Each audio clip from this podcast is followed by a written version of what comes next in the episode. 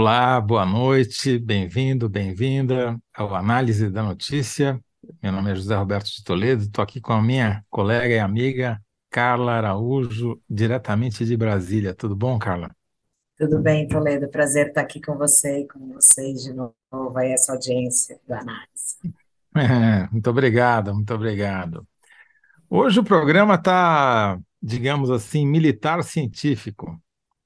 A Carla vai contar para a gente o que, que os generais esperam do ministro Alexandre de Moraes em relação ao coronel Cid, né, o ex-ajudante de ordens de Bolsonaro, que está preso já faz meses.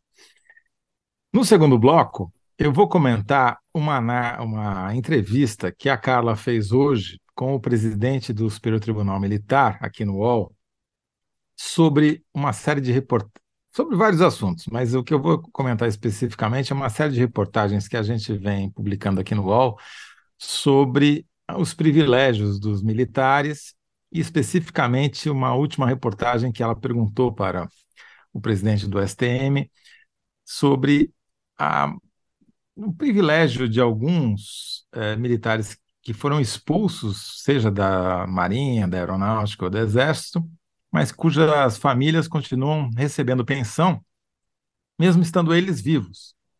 A gente explica depois melhor essa história. E no terceiro bloco, a gente vai conversar com dois cientistas brasileiros que estão causando aí na comunidade científica internacional com a publicação de um artigo que coloca muitos anos mais para trás a data de presença de humanos no Brasil e na América do Sul muito antes do que a tradição da paleontologia, principalmente dos Estados Unidos, gosta de admitir. Nós vamos conversar com eles que data é essa e como que eles chegaram nessa datação. Carla, sem mais delongas, vamos à sua pergunta, que é o que os generais esperam que Alexandre de Moraes faça com o Coronel Cid? Explica para gente qual é o contexto e por que, que eles estão ansiosos.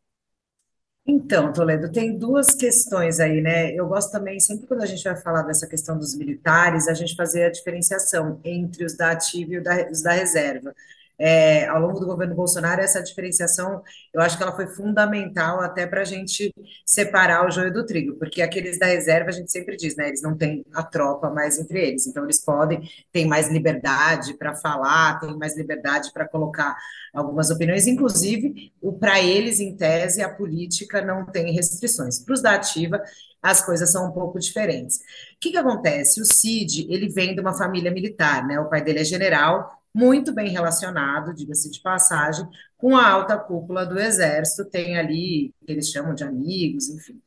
E desde que o Cid está preso, que faz mais, é, quase 70 dias, aí, ou um pouco mais, foi no começo de maio, é, o, o, o Cid Pai, aí, o general, foi uma das visitas mais frequentes ali no batalhão da Polícia do Exército, começou uma campanha, de certa forma, para dizer que existia algum tipo de abuso nessa previsão preventiva, de que ele poderia colaborar com a justiça sem essa privação de liberdade.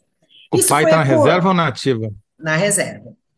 O pai está na reserva, mas ainda com uma influência grande ali, porque é meio contemporâneo de alguns ali.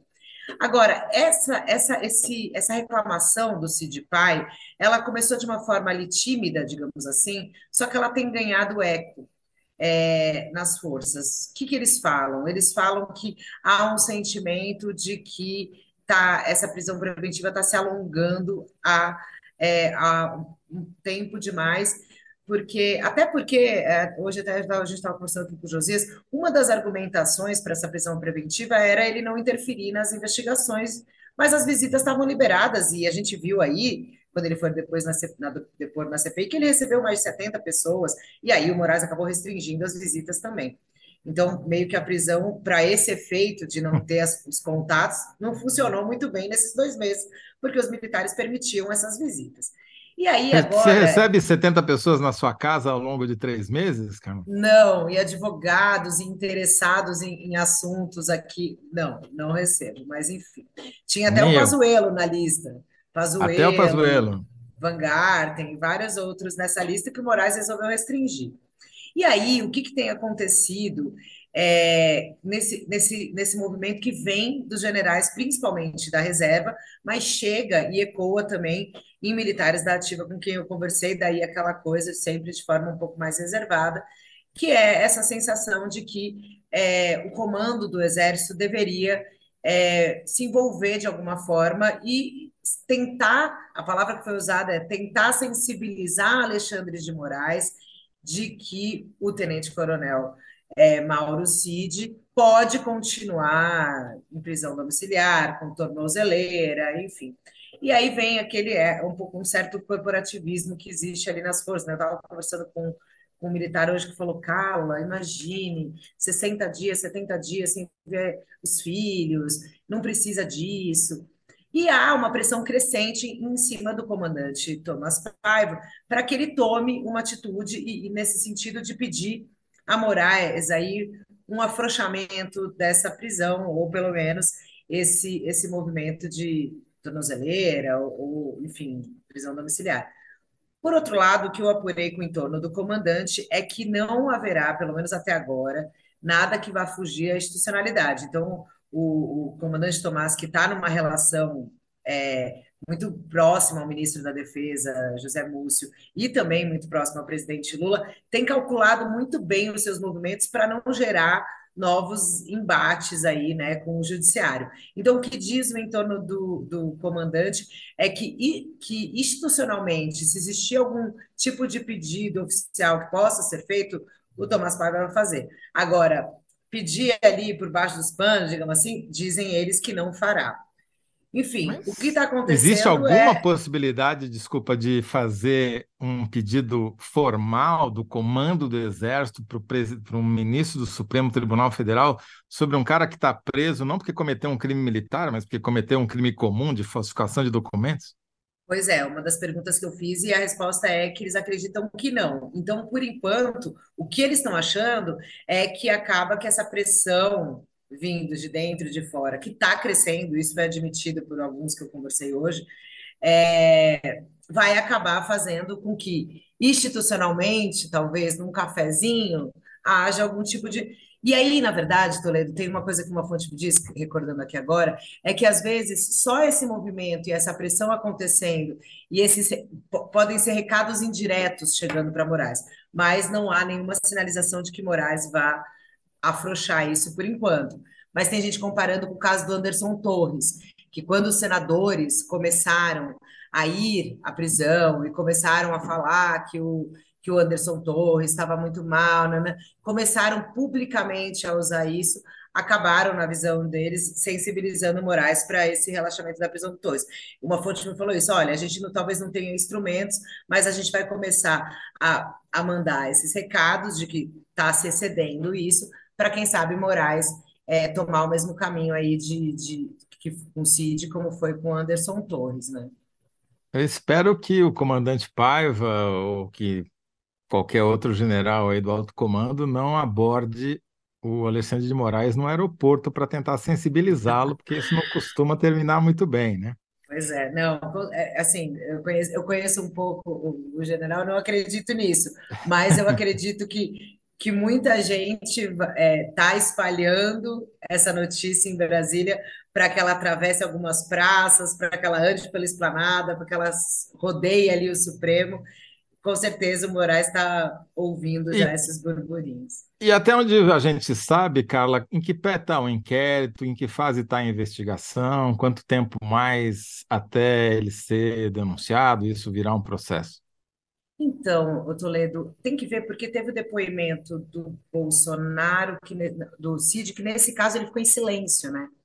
Uhum. É, no caso das vacinas, ele ficou em silêncio. Então, eu confesso que eu não sei exatamente o andamento do processo, porque tem esse, tem o das joias, e tem é, que estão andando concomitantemente. O Bolsonaro já depois em quatro.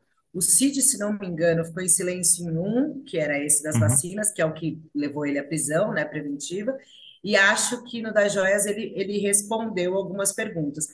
É, é, hoje, na entrevista com o presidente do STM, ele falou bem, ele falou que o, o, as investigações ainda estavam em fase de col, ah, colhimento de provas e, e, e, em andamento. Talvez por isso, até, me disse uma fonte, por, por essa questão de colher provas, tal, essa prisão preventiva se justifique. Então, a gente talvez, uhum. ironicamente, veja que o processo está avançando, eventualmente, se Moraes liberar a preventiva do CID para que ele seja julgado e condenado depois, né? Então, por enquanto, os sinais que a gente tem é que as investigações estão avançando de forma marginal ainda. E aí, isso faz todo sentido o que você acabou de falar, Carla, porque se ele foi preso preventivamente para evitar que atrapalhasse justamente a coleta de provas e né, que a, influenciasse testemunhas, sumisse com evidências. Se ele é solto, é, vai ser um, claramente um sinal de que a coleta de provas e evidências terminou, que, portanto, é não há mais risco dele, né? É...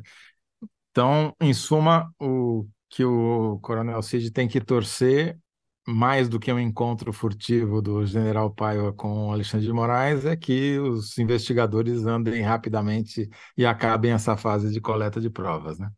É isso, mas ainda tem muita, muita investigação pela frente aí, porque eh, acaba esse da vacina, tem o das joias e tem é, outros, outros desdobramentos que podem vir dos inquéritos do Bolsonaro, que Cid está, de certa forma, uhum. envolvido também. E eu vou te perguntar uma outra coisa assim de supetão, vou te pegar Ai, desprevenida, que a gente não combinou antes, mas certamente você vai saber me responder. Como que os militares justificam o fato de o comando do Exército ter mandado o Cid depor fardado na CPI? Olha, eles justificam de duas formas. A primeira forma, e a principal, assim, que foi inclusive externada na nota, e depois eu conversei com alguns deles para entender melhor a nota, eles justificam pelo fato de que Cid está neste, na, estava na CPI indo depor sobre atividades que ele exercia estando na ajudança de ordens da presidência, ou seja, ele estava num, numa função militar, trabalhando na função militar. Então, ele deve ir fardado. Mais do que isso, é, ele está preso sob custódia do exército, ou seja, ele fica fardado na prisão. É, até um general falou, ah, é? Carla, é, Carla, eu não creio nem que ele tenha outras roupas de civil, ele só tem as roupas de quartel mesmo. Então, é, ele está preso, então eram as roupas que ele teria mesmo, ele teria que usar farda. E aí, eu perguntei para alguns deles, quando saiu a nota, falando, mas escuta, não é ruim para a imagem dos militares, o Cid fardado na CPI, preso e tendo que responder a tudo isso e tal. E aí, naquele momento de confissão, bastidor do off lá, admitiram, Carla, o nosso desgaste já é tão grande que a farda ou a não farda ali não vai fazer diferença. E aí, nesse caso, entra aquela questão do corporativismo. É um militar que está sendo investigado, está respondendo na CPI por uma função que ele exercia como militar. E me disse ali os generais do, que, que eu conversei sobre a nota, que qualquer militar que for chamado na CPI sobre as funções militares irão fardados. Aí, no caso do coronel Lawande, que trocou as mensagens golpistas, ele não foi fardado. E aí eu perguntei, mas e ele? Ele é da ativa também. Por que, que ele não estava fardado? Porque no caso dele, ele está indo lá responder, por, não porque ele era ajudante de ordens do presidente, ele está indo lá responder porque ele, como pessoa física, mandou mensagens golpistas. Então ele não estava, ele não está respondendo por uma função militar, ele está respondendo por uma atitude pessoa física, civil. É, é um limite curioso esse, né? Porque Bem ele mandou, ele, ele mandou as mensagens para uma pessoa que foi fardada, que foi o próprio Cid, quer dizer, eu, dependo da ponta da quem que você está é. enviar ou receber Não, eu... a mensagem, você vai fardado ou vai em traje de serviço? Não, e eu lembro que quando saiu a nota, eu mandei assim para vários, assim, isso isso é o apoio explícito do Exército ao CID? Eu fiz essa pergunta, assim, né? Tipo, numa, no WhatsApp, aquela coisa que a gente faz. E, e todos responderam, não é apoio, é uma questão institucional, porque ele estava, como eles, eles estavam também, às vezes, quando militar, é aquela coisa, né? A resposta certinha. Estava uhum. todo mundo com a mesma resposta. Era porque ele está respondendo por atividades de uma função que ele estava exercendo como militar. Perfeito. Bom, então, Ai, lembrando Deus, que a, a pergunta que você tem que responder é o que os generais esperam de Alexandre de Moraes, que Alexandre de Moraes faça com o Coronel Cid, e que você tem 75 caracteres, enquanto você vai pensando, sugiro até que você escreva aí para ver se ficou uhum. curtinho.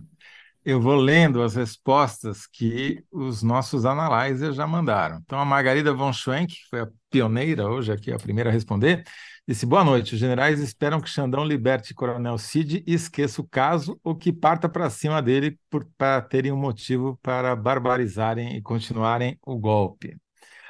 Rotten Root. O melhor que os generais podem esperar é que acabe logo e não saia muito caro. Danilo Sotero Rogério. Um tapinha na mão com discurso de grande punição e justiça. Deixar registrado que aqui hoje o Danilo perdeu a primazia. Foi em terceiro na resposta. Danilo, você já foi mais rápido, hein? A Rosiane Arroxo. Esperam que ele limpe a barra dele. Assim a situação não fica tão feia para eles também, né? E o Israel Costa está pedindo likes para a gente. Obrigado, Israel. A Rebeca Vidal escreve que vão dizer: Ei, Xandão, o peixe grande é teu, com o Cid tu pega leve. Né? Vran, os militares esperam que o Cid seja o boi para as piranhas. Marcelo de Carvalho Caldeira, os militares poderiam ter essa mesma sensibilidade, que a Carla acabou de mencionar, para revelar o paradeiro dos desaparecidos políticos dos tempos da ditadura. João Carlos Macruz, esperam que ele não seja mandado para o Chilindró e veja o sol nascer quadrado. Renato Macedo, os generais esperam que Moraes dê um puxão de orelha no Cid e o deixe em paz. E aí, Carla, qual vai Nossa, ser a sua resposta?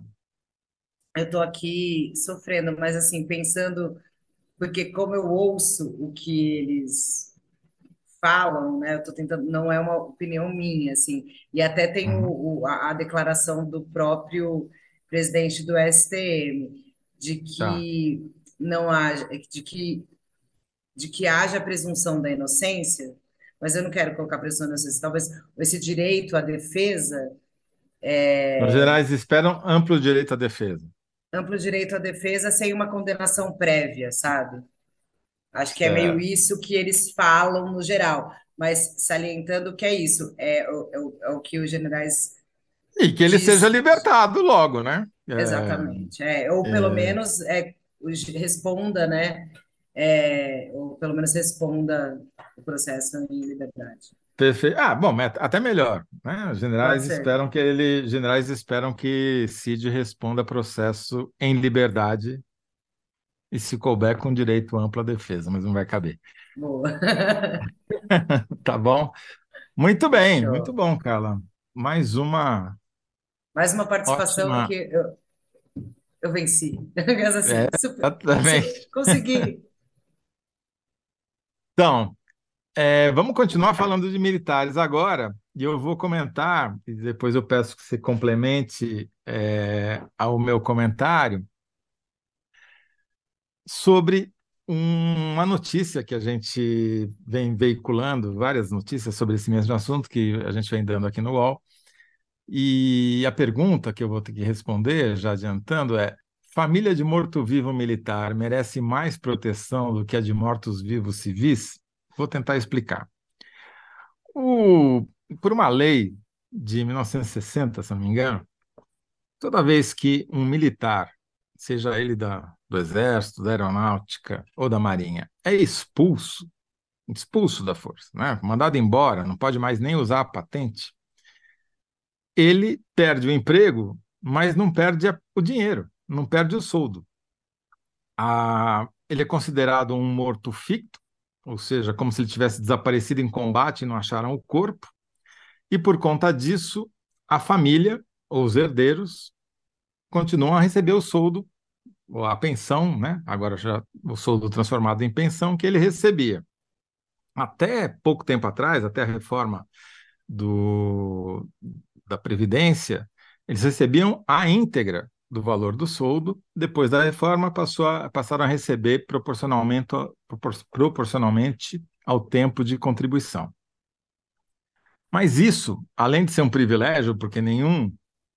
Imagina um funcionário civil que é demitido a bem do serviço público, continuar, a família dele continuar recebendo pensão. Não existe. Esse, né? E é, o privilégio Cometeu um fica. crime ainda, né? O mais Pois é, grave eu ainda acho que é isso, pior. é Quer um dizer, criminoso. Criminoso Exato, condenado. não são crimes, não são crimes banais, né? Não são, O, são crimes o, graves. quem nos levou a explorar esse assunto e investigar, na verdade, esse assunto foi o ex-major do Exército, Ailton Gonçalves, Uhum. chapa do Bolsonaro, que foi atuou junto com o Coronel Cid para falsificar as certidões de vacinação do Bolsonaro e da família dele.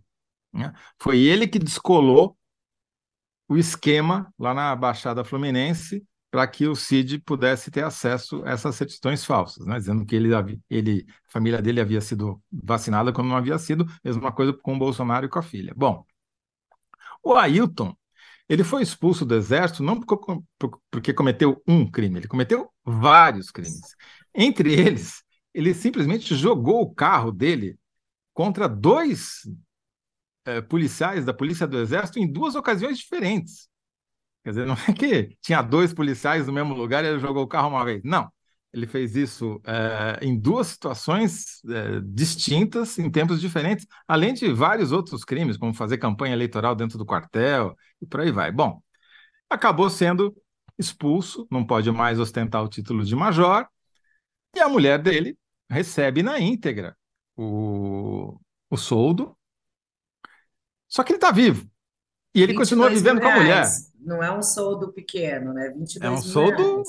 exatamente, é muita grana, entendeu? E, e- e- e o argumento, estou falando tudo isso por quê? Porque o argumento do brigadeiro, né, o presidente do Superior Tribunal Militar que você entrevistou hoje, é um argumento que a gente ouve muito, não só dos militares, mas até em julgamento do Supremo. É que você não pode punir a família pelo crime do criminoso. Então, é, até o exemplo que ele deu é: você não, o cara é preso, tem a mulher, três filhos, como é que você vai fazer? Vai deixar a mulher e os três filhos sem renda? Como é que eles vão sobreviver enquanto, né, ele está tá lá preso? Pois bem, o major, eh, ex-major Ailton Gonçalves nunca foi preso depois de que foi expulso do exército. Ele sempre continuou solto. Portanto, ele podia trabalhar e ganhar dinheiro e sustentar a própria família. Então, esse argumento não vale. Outros exemplos que a gente cita na matéria, como, por exemplo, um cara que foi condenado por ajudar num assassinato, um assassinato de, cometido por milicianos, de um mecânico que não queria ajudar o transporte clandestino a consertar as combis lá, as vans, se recusou e por isso foi assassinado, quer dizer, um motivo fútil. É, esse cara saiu da cadeia, fez um curso de advocacia, hoje é advogado, ganha dinheiro como advogado e continua recebendo, e a família dele continua recebendo pensão. Aliás, ele é- não tem clientes poucos, né? Um dos clientes dele eh, foi eleito deputado nos Estados Unidos, né?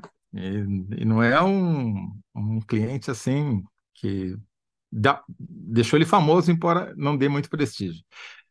Enfim, quer dizer, o argumento do, do presidente do STM, ele pode até uh, sensibilizar as pessoas. Bom, de fato, o que, que o filho do criminoso né, tem a ver com, com, com os crimes do pai, mas o fato é que essas pessoas continuam podendo trabalhar, continuam podendo ganhar dinheiro, fazem isso efetivamente, ou seja, tem uma dupla renda e continuam vivendo com a família, eles não estão mortos, eles estão vivos, né?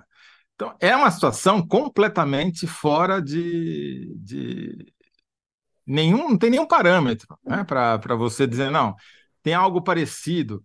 Olha, a pensão, é, a bolsa presidiário, como diz o Bolsonaro, que ele vive falando disso, né, pra, ela acaba quando o cara sai da cadeia. Essa bolsa militar morto-vivo, ela é eterna, até os herdeiros morrerem. Quer dizer. Não, e as- ainda passa, se a mulher morre, passa para os filhos e vai ficando, né? E aí E tem fica até. que a gente sabe, que todo mundo sabe, a mulher não casa porque não vai perder a pensão e, e essa É. bola de neve se perpetua e todo mundo sabe. O Não, você eu- sabe que piorou, Carla. Quer dizer, melhorou por um aspecto, piorou por outro. Teve uma mudança na legislação que, para acabar com essa história das filhas solteiras, né, que não podiam casar para manter a pensão, falou: não, não, vamos estender para todos os sexos, pode ser filho homem também, até 24 anos. Até 24 Então, anos. a- o que está valendo. Agora, isso para quem entrou na carreira militar depois da mudança da legislação. Ou seja, a grande maioria ainda está nessa situação que você descreveu. Tem muita filha de militar recebendo pensão há dezenas de anos. Né? Eu fiz a, a gente fez a conta, na média, dá 14 anos que elas tão, já estão recebendo, as filhas estão recebendo as pensões. Então, é muito tempo e vai demorar para acabar. Na verdade, a projeção é de que essas pensões serão pagas se o Brasil não entrar em guerra de novo e inventarem essa regra de novo, porque isso daí tudo começou na Guerra do Paraguai, né? Para acolher as viúvas é. e herdeiras dos, dos, dos pessoas que tinham lutado na Guerra do Paraguai. Pois bem, é que eram pouquíssimos quando a, a, a lei saiu. Depois estenderam para todo mundo, virou essa festa da uva aí. Mas, enfim, a projeção é que isso daí uh, demore até o final do século. que a gente Não, vai pagar eu, essa conta até o final do século. E o que eu acho, assim, é, Toledo, mais é, impressionante, hoje na hora que eu perguntei, assim, é isso, por mais que tenha tido uma, uma pequena modificação aí na reforma de 2018, é uma lei de 1960. A gente está em 2023. É, e, e, eu acho que daí, nesse caso, é, eu lembro, eu acompanhei bem a reforma da Previdência dos Militares em 2018, é, eles, e até isso, o presidente da STM, ele, ele fala, ele é meio contraditório em algum momento, mas aí depois ele explica, que ele fala assim, eu sou contra militares na política, mas a gente precisa de políticos militares, a gente precisa de representação no Congresso, por que essa proteção? Então, assim, quando teve a discussão da reforma da Previdência em 2018, é, a força dos militares no governo Temer ainda, né? Era, era muito, é, existia ali é, um corporativismo muito forte para evitar mudança. Eles têm uma mágoa eterna, e eles, eles admitem uma mágoa eterna com Fernando, Henrique, por conta dessa medida provisória de 2001 aí, lembra? 2001, acho, que eles falam que foi na calada da noite, essa que mudou a questão das, das, das pensões das mulheres. É uma mágoa eterna, o Fernando Henrique é persona não grata para o exército por conta disso. Então, é um negócio que, assim, Lembrando que o filho, que, o, que, o, que ele é filho de general, né, o Fernando Henrique? Pois é, e aí é traidor é da uma... causa ainda. Imagina. E eu acho que é uma coisa que é uma questão assim muito delicada para eles, mas aí eu insisti, porque ele falou assim: ah, a gente tem um déficit previdenciário. Mas então não é bom mexer? Por exemplo, sei lá, nem que coloque assim uma coisa assim, cara, o cara cometeu um crime hediondo.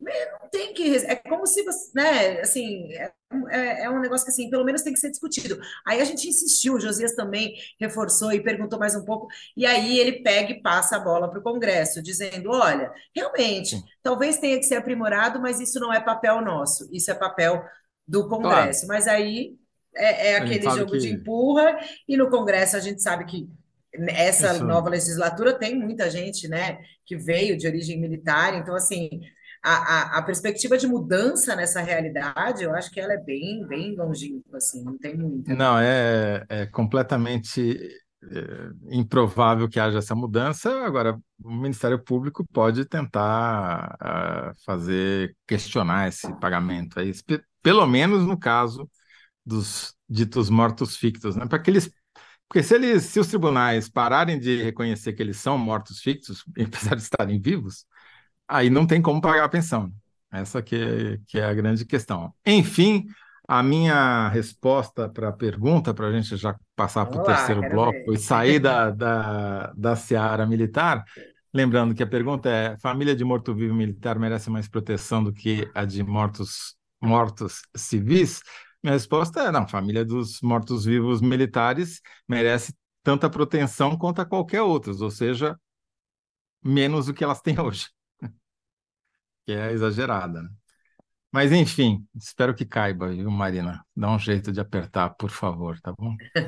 É... A enquete está no ar, e lembrando aqui, antes da gente passar para o terceiro eh, bloco, que ficou a resposta da Carla, né?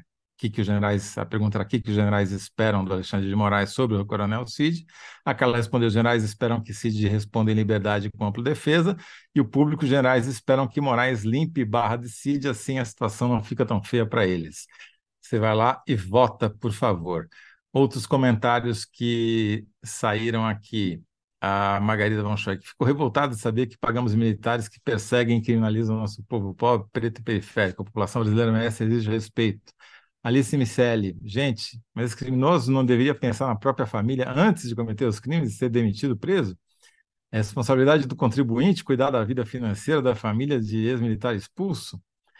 É, Luiz Dantas, lugar de criminoso é na cadeia. Muito bem. Então, vamos passar para o terceiro bloco, que os nossos convidados já estão aqui nos aguardando. Queria, por favor, colocar a Miriam e o Mário aí na tela.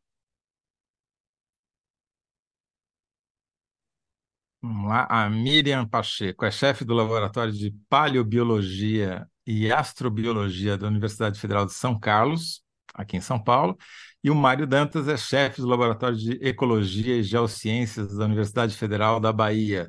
Tudo bom, Miriam? Tudo bem, Mário? Tudo Tudo bom, José Roberto? Prazer ter vocês aqui. Obrigado por terem aceitado ah, o nosso convite. É um assunto que foge um pouco do que a gente costuma abordar aqui, que é mais política, mas eu achei essa notícia tão importante que eu pedi licença para convidar vocês para explicar.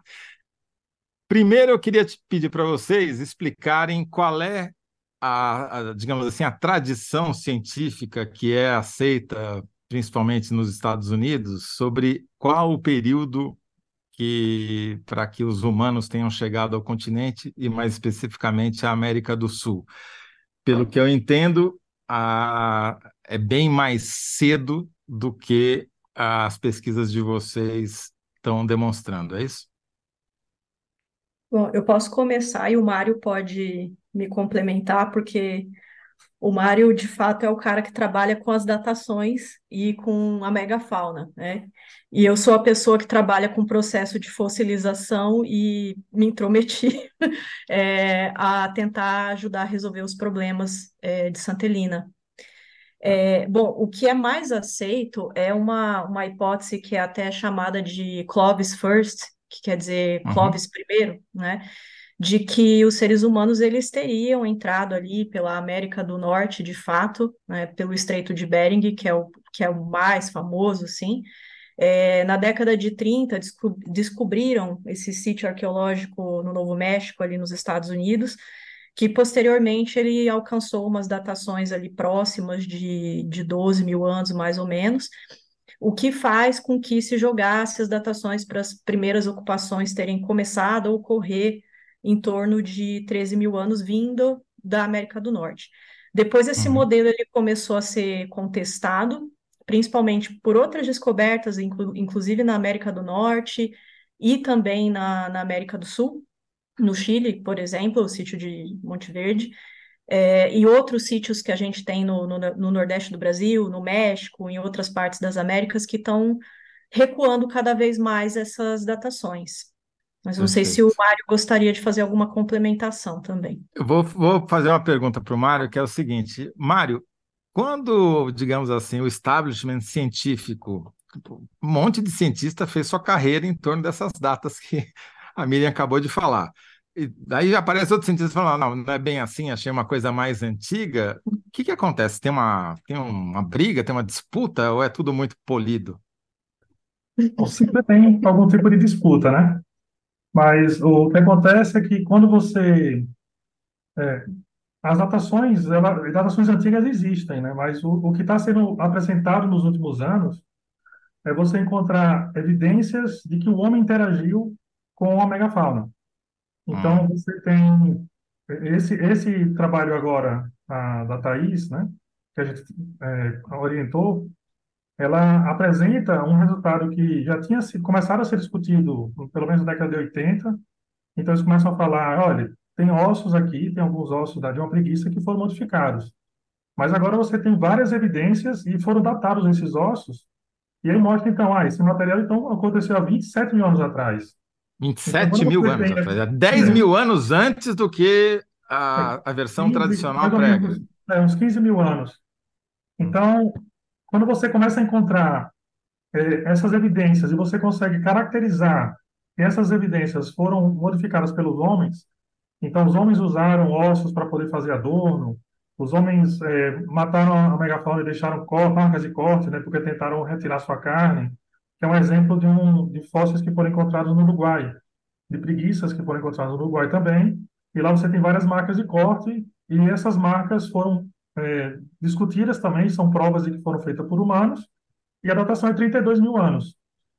Porque, no geral, para dizer que o homem estava aqui há mais tempo, a gente tem evidências que são indiretas também, mas seriam ferramentas líticas. Né? Então, por exemplo, a Nieric Dom discute muito isso lá no Piauí.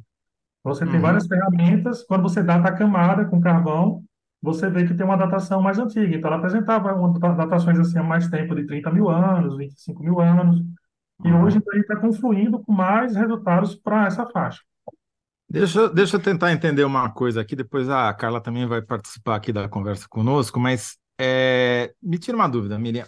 A, a Uhum. história, pelo que eu entendo, é você teve um período que foi a última glaciação, né? Que você- Aham. o país, o mundo esfriou, os- o nível dos oceanos baixou e os humanos vieram do continente asiático através lá da- do extremo norte, né? da- passando por um istmo que se formou naquela época, da, em direção, entraram na América do Norte, pelo Alasca ali, e depois foram descendo como sul até chegar aqui, numa data muito Uhum. é, posterior, segundo essa versão. Agora, como é que é, essa, essas evidências que vocês encontraram aí de 27 mil anos, né, que foi o que o Mário falou, Uhum. se encaixa dentro dessa história? Como é que, como é que a gente contaria essa história é, se, de fato, eles estão aqui há, no mínimo, 27 mil anos? Estavam É aqui. uma, é uma excelente pergunta. Bom, é, primeiro porque essa história do, da- do, Estreito de Bering, que é a mais clássica, mais conhecida, né, famosa, inclusive,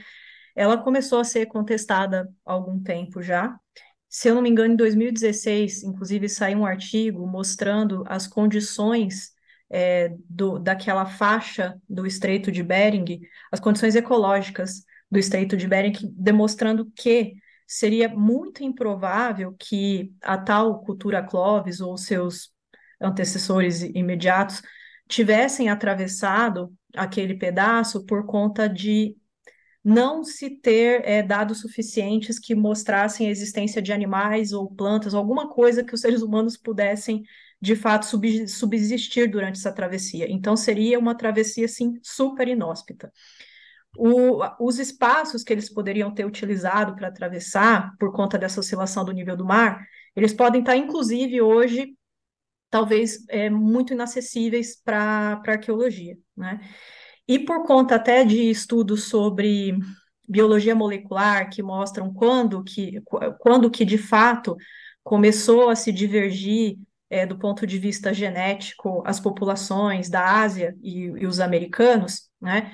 É, americanos a gente diz os, os primeiros, né, que estavam aqui antes Uhum. do, do colonizador chegar. É, a essas datas batem, inclusive, com o que a gente tem encontrado agora para a América do Sul, para o México, em torno de 25 mil anos, um pouco mais. Isso mostra, além de tudo, a, a variedade genética que os povos originários têm, né, que os que, que os que realmente estabeleceram a primeira ocupação das Américas têm, ela é uma, uma diversidade bastante grande. Então, a gente tem uma série de dados que corroboram não só apenas um, uma leva migratória né, é, para as Américas, como também a possibilidade das, da- de essas rotas terem chegado por outros lugares além do Estreito de Bering, né, Pelo ou por, Pacífico. por- pelo Pacífico, ou por, por alguma outra via ali cobrindo a, a costa, mas não necessariamente só isso, ou talvez nem, nem a questão do, até a própria ques- questão do Estreito de Bering, ela tem que começar a ser revista também. E nós não fomos os primeiros a contestar isso, inclusive no Brasil, o Sim. professor Uhum. Walter Neves, ele vem falando isso faz um tempo, e a equipe dele continua fazendo um trabalho excelente que corrobora é, a possibilidade de outras rotas migratórias, né? Ô, ô, Miriam, então, assim, você está dizendo que agora, com esses estudos, então, é, a gente está tendo mais evidências de que essa ideia da migração dos humanos para a América tem que ser repensada, é isso? Exatamente, ela tem que ser repensada por conta, é, assim, tem uma certa resistência. Quando a gente começa a escrever, inclusive no Google, é, é, assim, ocupação das Américas, os primeiros americanos, em seguida vem ocupação da América do Norte, ou quando a gente vai escrever América, está se referindo à América do Norte. Isso é uma Uhum. visão que, é, desde que eu comecei a trabalhar com os arqueólogos e entrei na, na arqueologia, a gente escuta isso como uma visão etnocêntrica da, da origem é, das coisas, né? É, da- das culturas, principalmente aqui nas Américas. Então, existe sim uma certa resistência a se pensar nas, em datações mais antigas para a América do Sul. A gente vai enfrentar, óbvio, essa resistência. Ainda bem que ela existe, porque é, é, é, o debate que faz com que a gente melhore as formas como a gente vai testar as nossas hipóteses, apresentar os nossos dados, né? Mas a gente tem um caminho ali pela frente, é, não vai uhum. ser um, algo fácil, não vai ser algo que vai se estabelecer na, na, na arqueologia, as pessoas vão aceitar, assim, tão fácil. Muito bom. Miriam, daqui a pouco eu já vou fazer uma pergunta uhum. para você, porque eu, tô, eu fiquei muito impressionado. O artigo foi publicado, foi publicado pela Academia de Ciências é, e, e, ele é muito bem ilustrado, as fotos são uhum. muito bacanas e eu, os croquis são muito legais. Mas uh, antes eu queria fazer uma pergunta para o Mário, que é o seguinte: é, qual que é o, você falou aí da megafauna? Qual que é a importância da megafauna nessa datação? Por que que você achar um osso de preguiça gigante com perfurações que eh, depois a Miriam vai explicar como é que foram feitas, é, é importante para determinar a data. Qual que é a lógica e por que, que a preguiça gigante é tão fundamental nessa história? É, nesse caso específico é porque a gente conseguiu fazer a identificação do material e atribuir uma preguiça gigante. Então, uhum. é, quando você existem outras referências, outras outros achados aqui no Brasil que foram publicados em revistas menores, não tiveram o mesmo cuidado que teve esse trabalho agora. Mas você tem outros animais, você tem lhamas, você tem cavalos, você tem proboscídeos, então tem é, elefantes, né? Tem vários animais que já foram datados. É Entendi. Mas a, a, preguiça gigante, ela, ela foi extinta há quantos anos? Há quantos mil anos? Então, quando a gente fala assim, a preguiça gigante, dá a impressão que de repente é uma espécie só, mas existiram nove aqui. Nove, Essa tá. espécie específica, ela tinha mais ou menos 600 quilos. Ela podia chegar a 600 quilos. 600 quilos. Mas as maiores mesmo, a maior espécie chegava a 2 toneladas e 400. E a menor, 200. Então, você tem essa faixa. É, essa espécie é uma espécie que vivia em áreas que eram é, áreas mais predominantemente abertas. Né? Então, você tem área de savana, com muita gramínea, alguns arbustos. É, e a megafauna deve ter se extinto no, entre o, o, período, o final do período da época passada, que é o Pleistoceno, com a época atual, o Holoceno. Então, ali por volta de 10 mil anos, 9 mil talvez, essa é que pode ter chegado, Entendi. a megafauna pode ter chegado até aí. E, e a hipótese. Desculpa, termina. Nos debates que existem, é, no geral, a megafauna sempre sofreu o impacto do clima mas ela sempre sobreviveu. Ela diminui a população, ela sofre impacto, a, a, o clima muda, a vegetação muda, ele, a população cresce de novo. Mas justamente a chegada do homem aqui parece ter sido determinante para que a megafauna fosse extinta. Isso não quer dizer que a, o homem predou a megafauna diretamente. E no caso ele saiu matando a megafauna, como é, tem a hipótese do, do, do Clovis lá no, na América do Norte. Que à medida que o homem foi descendo, ele foi matando a megafauna. Hum. Acredito que isso não aconteceu aqui. Mas, eventualmente, eles pegavam toda a comida da megafauna, porque eram grupos de caçadores-coletores, então eles saíam andando por todos os lugares, pegando frutas, raízes e levando. Então, quando a megafauna foi comendo, tinha. E, eventualmente, Entendi. de repente, caçando alguns animais. Se ele caçar, matasse uma fêmea, a gestação de uma fêmea devia durar quase dois anos. Então, se você mata uma fêmea, demora muito para que você consiga ampliar a sua população. Então, tudo isso acaba sendo um fator que deve ter Entendi. provocado a extinção da megafauna. E quando a gente fala em preguiça gigante, a gente logo pensa num bicho trepando numa árvore, mas um bicho com duas toneladas numa árvore não dá, né? Então, as preguiças atuais... Tem alguma semelhança com, tipo, dinossauros, assim, que eu imagino uma coisa muito grande? É, a única semelhança que eu poderia dizer, assim, é realmente é o tamanho, né? Existiam alguns dinossauros que também eram muito grandes, muito maiores do que esses animais que existiram aqui.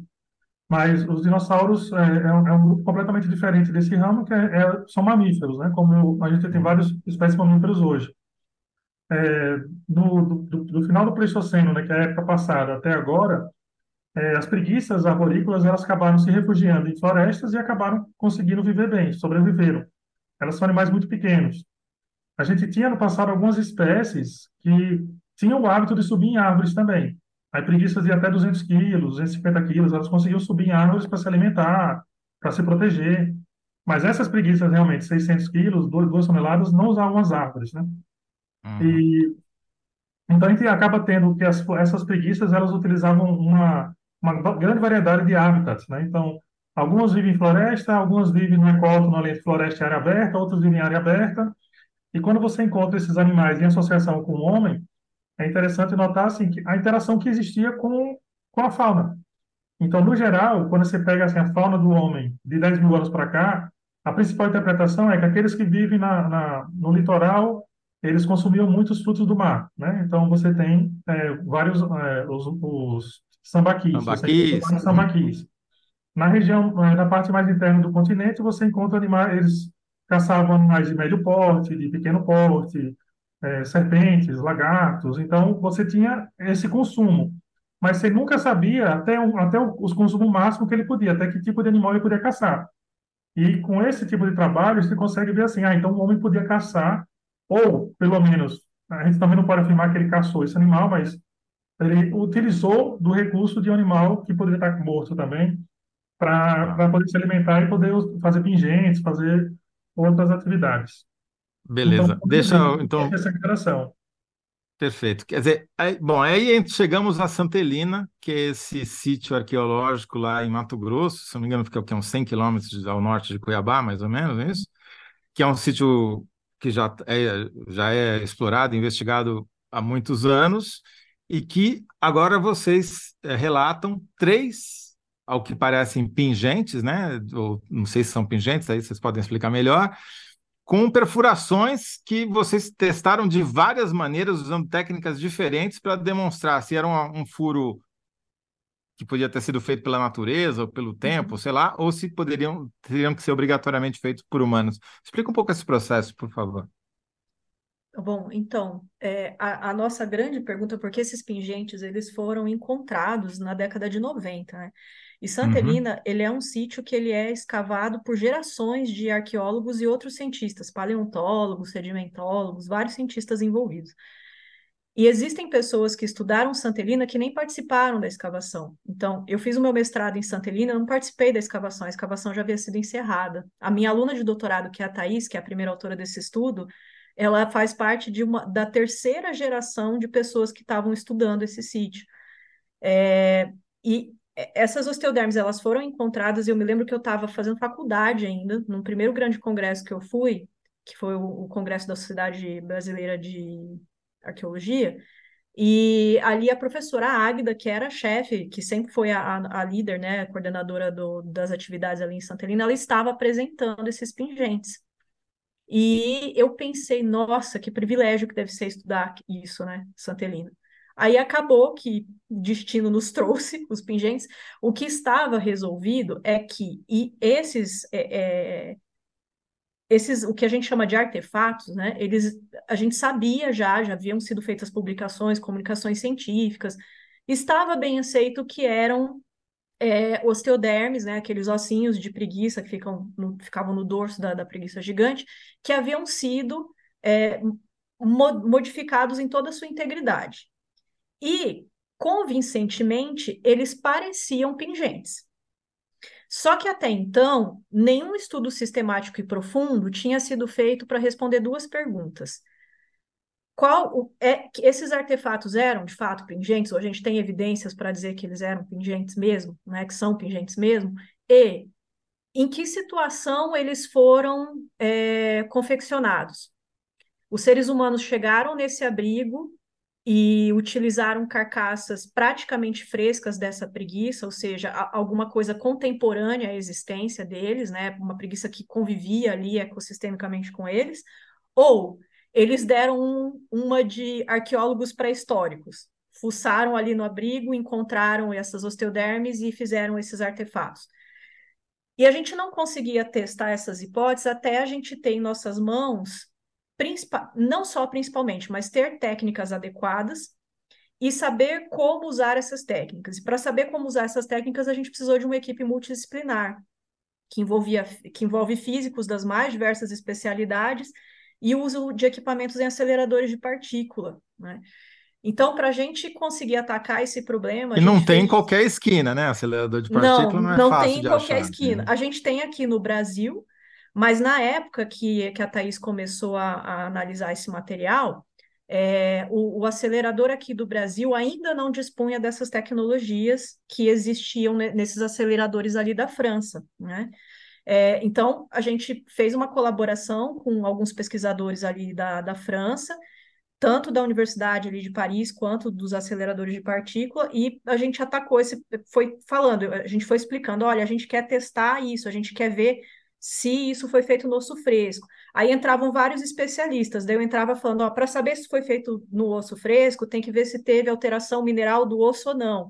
Aí entrava uma outra especialista falando, ah, a gente tem que prestar atenção na parte é, da, da morfologia da estrutura do osso, daí entrava o Mário com a datação, aí cada um ia falando uma forma de do que significavam essas coisas, enquanto os físicos iam tentando entender a gente.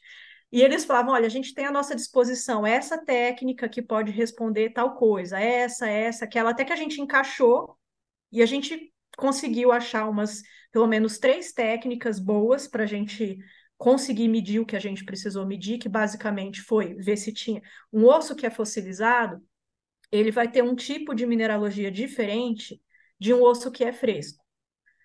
E, ou seja, daquele animal que acabou de morrer, morreu, mas não se alterou é, na sua mineralogia, que é o que acontece no processo de fossilização, geralmente, né?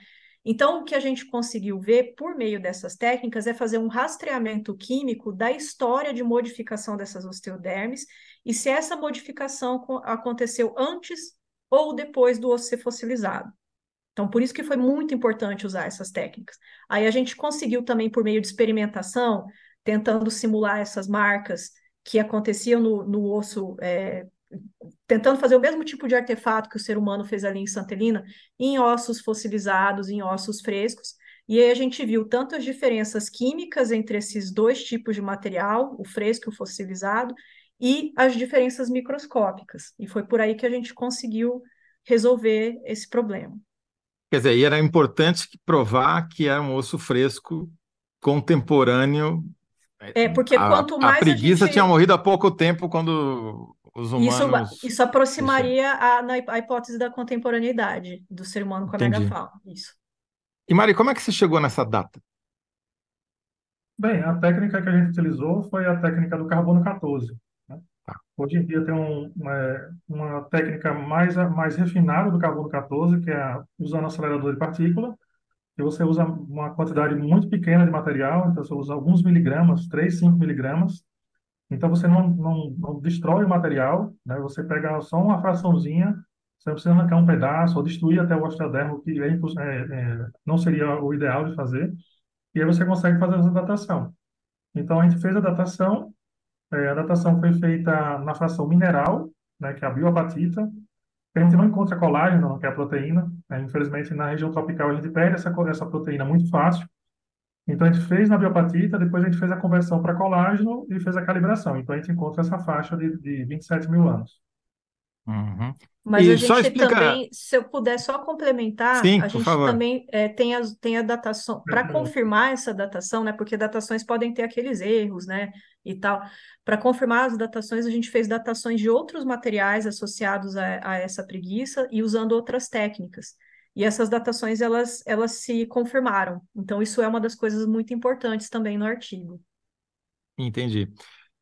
É, sem querer me aprofundar demais, pedir uma explicação muito técnica, mas só explicar para a gente por que, que o carbono 14 é importante para fazer esse tipo de medição para o passado.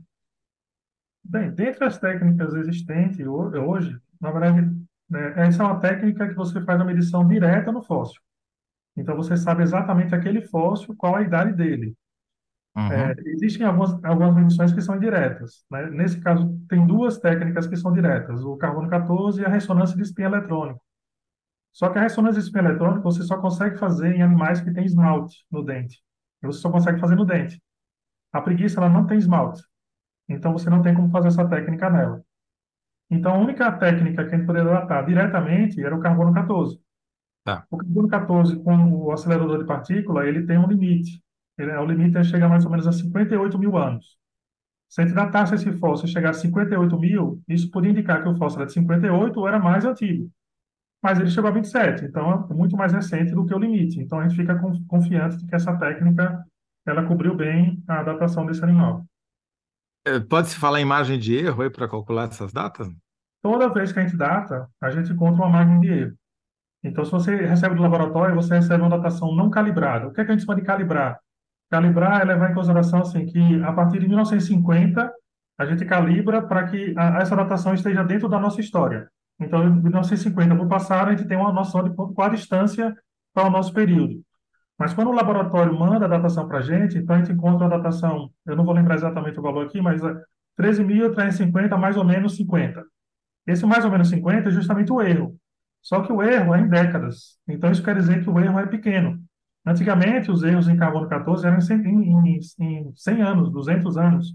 Então hoje a gente consegue refinar mais e você tem um erro menor. Então você consegue ter um espaço melhor para saber quando foi que esse animal viveu com um pouco mais de refinamento. Quer dizer, é 27.500, 27.050 É, a ou gente, a gente arredonda 27 mil. 26.950? É muito É, pouco a a gente diferença. arredonda 27 mil assim, porque para fazer uma divulgação, ah, no geral, é mais fácil você falar 27 mil. Mas ele, Uhum, ele- a datação, quando a gente calibra, ela apresenta um intervalo. Mostra, mas entre esse intervalo aqui, esse animal viveu. perfeito. Agora, com todas essas evidências que o artigo de vocês já traz, com as evidências que outros sítios arqueológicos, esse do Chile, que é mais famoso, outros do Brasil, Serra da Capivara, etc., qual que é a história que está se mostrando, que a gente está começando a construir? Se a gente fosse resumir, são múltiplas chegadas de diferentes origens, em diferentes momentos, do- vindo do, do, pelo Pacífico, do- da Ásia, da Micronésia, sei lá, da Melanésia, da Polinésia, até chegar aqui, e aí uma ocupação de, de todo o continente de uma vez só, já, já dá para traçar essa história ou ainda está muito cedo? Eu acredito que ainda está muito cedo. Tem vários, vários modelos que ficam se apresentando, né? Desde a, da, de ocupações que saíram da América do Norte e percorreram todas as, toda a América, até aquelas que foram chegando por, por rotas de outras vias. É, os modelos eles são complicados ainda diante do, dos achados que a gente tem, né? É, que são esparsos ainda para a antiguidade, quando a gente está olhando para a América do Sul e como isso se comunica também com os debates né, que entram em conflito com, com os achados para a América do Norte ou dentro da aceitação da comunidade científica. Eu acho que quando a gente conseguir integrar bem os dados paleontológicos e arqueológicos com os dados moleculares, alguns estudos de DNA começaram a ser feitos já associados a sítios arqueológicos, é uma coisa que agora a gente quer tentar ressuscitar as escavações em Santa Helena, porque elas foram encerradas, né, ali no início dos anos 2000, mas agora a gente tem motivos muito fortes para ressuscitar a, as escavações e procurar é, novas evidências que, que as técnicas já conseguem cobrir, né? É, então, está um pouco cedo, porque a gente está numa fase de compilação de dados de diferentes áreas, é, de arqueologia, de biologia molecular, sedimentologia, datações, etc. Mas a gente tem que passar por um momento de integrar esses dados. Então, existem modelos que usam é, partes da arqueologia, partes da biologia molecular. A gente precisa fazer uma integração bem maior desses dados para que a gente ofereça um modelo mais robusto. Eu não me arrisco a falar nada, né? Porque Uhum. eu sou aquela pessoa que estuda o processo de fossilização e ajuda a responder essas perguntas. Mas existem os arqueólogos que teorizam mais em cima disso, né? Existem grupos que teorizam mais em cima disso e que podem também estar mais preparados para responder e trabalhar em conjunto com a gente e, e entre outros grupos. Perfeito. E desde a publicação do artigo, qual foi a reação da comunidade científica? Muita gente contestando ou as provas são irrefutáveis? Não existe nada irrefutável em ciência, ainda bem, por isso que ela é super divertida. É, é, a gente está tendo uma, uma, no geral, por enquanto, eu não sei se, se ainda o defunto não esfriou o suficiente, mas no geral a gente tem tido uma boa aceitação da América do Norte, que é uma coisa que eu não esperava que fosse acontecer. Eu tenho recebido alguns e-mails, inclusive de colegas de lá, parabenizando pela qualidade do artigo e pela credibilidade dos dados, coisa que eu não esperava que fosse acontecer. Mas a gente, claro, nas reportagens que andaram saindo, né, pelo mundo inteiro, tem os cientistas que contestam e que é, uma das coisas que, ele mais, que eles mais falam é que precisa se olhar mais para a questão tafonômica. Tafonomia, resumindo bastante, é como as coisas se fossilizam de fato, né? E a gente, fez, a gente precisou fazer um trabalho para entender a fossilização, para responder algumas perguntas ali. Mas é óbvio que a gente agora, tendo dispostas mais técnicas, né, é, tendo também esse debate com os cientistas que fazem uma certa oposição, mostrando para a gente o que, o que para eles não está claro, isso vai fortalecer muito futuros trabalhos. Né? Então, assim, eu não sou uma pessoa que fico triste com as oposições. Eu ficaria triste se esse artigo saísse e todo mundo falasse, ah, que bonito, parabéns.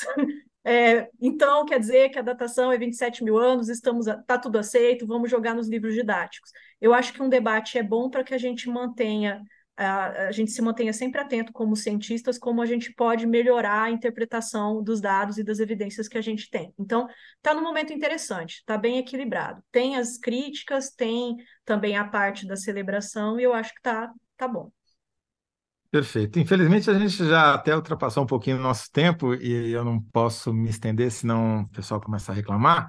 Mas a pergunta que a gente tinha feito para esse bloco é, afinal, quando os primeiros humanos chegaram aqui hoje ao Brasil. É, acho que o afinal é que tá, que não dá para dizer, né? É, não é o final, mas há bons indícios de que chegaram a pelo menos 27 mil anos, muito antes do que é, se pensava tradicionalmente. Sim. É, é, é o que temos para né? hoje. É o que temos. É temos para hoje. Tá bom, tá certo.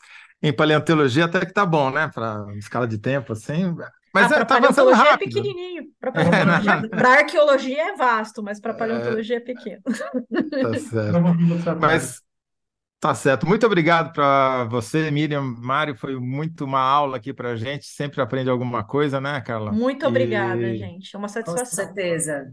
Obrigado pelo convite. Eu, eu, muito obrigada. Muita coisa. E espero que retomem as escavações lá em Santa Helena, porque está abandonado lá o, ele não está abandonado. As escavações elas foram encerradas porque na, no momento que elas foram encerradas, tudo já havia sido retirado do ponto de vista de dados, mas agora a gente tem mais tecnologias para acessar uma série de questões. Então, o meu plano e da equipe que eu estou ressuscitando agora aos pouquinhos é que a gente retome essas escavações. Se eu entendi corretamente no artigo, vocês já chegaram no, em níveis de escavação onde já não tem mais nenhuma evidência de presença humana, nada disso. É isso? Quer dizer, é, é, é mais estender do que aprofundar. É, a gente vai olhar para o que já foi escavado, fazer novas coletas, análises químicas, talvez trabalhar com a possibilidade de DNA, né? É, tirar mais amostragens para refinar mais datações. Então, a gente vai aprofundar mais o que já foi feito e o que está preservado ali. Então tá, já está marcada a volta de vocês aqui, quando você conseguir esse feito aí de reabrir o sítio, tá bom? Assim esperamos.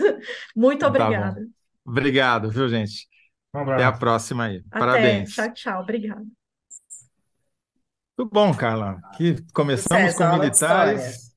É, e voltamos uh, alguns milhares de anos para trás. Milhares de anos. Aula de história. E deixa eu ver como é que ficou aqui o resultado da nossa enquete, né? É, que ainda não colocaram aqui para gente.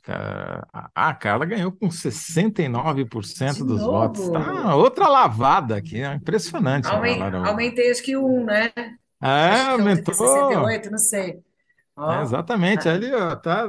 Daqui agradeço, a pouco vai precisar de obrigado. carbono 14 para ver a diferença. Tão grande a diferença aqui, vai ser mas então ficamos assim: primeiro bloco venceu a síntese da Carla, generais é, esperam que Cid responda em liberdade com ampla defesa. No segundo bloco, família de morto-vivo militar merece tanta proteção quanto qualquer outra.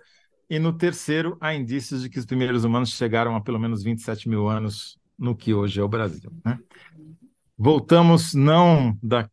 Espero que nesse milênio ainda, de preferência amanhã às 19 horas, com a Carla aqui, mais uma vez, nos ajudando a fazer o programa. Obrigado, Prazer Carla. Prazer é todo meu, Toledo. Prazer é todo meu. Muito obrigada. Amanhã estamos aí com mais análise da notícias. Um beijo a todos. Obrigado. Abraço. Tchau, tchau. Tchau, tchau.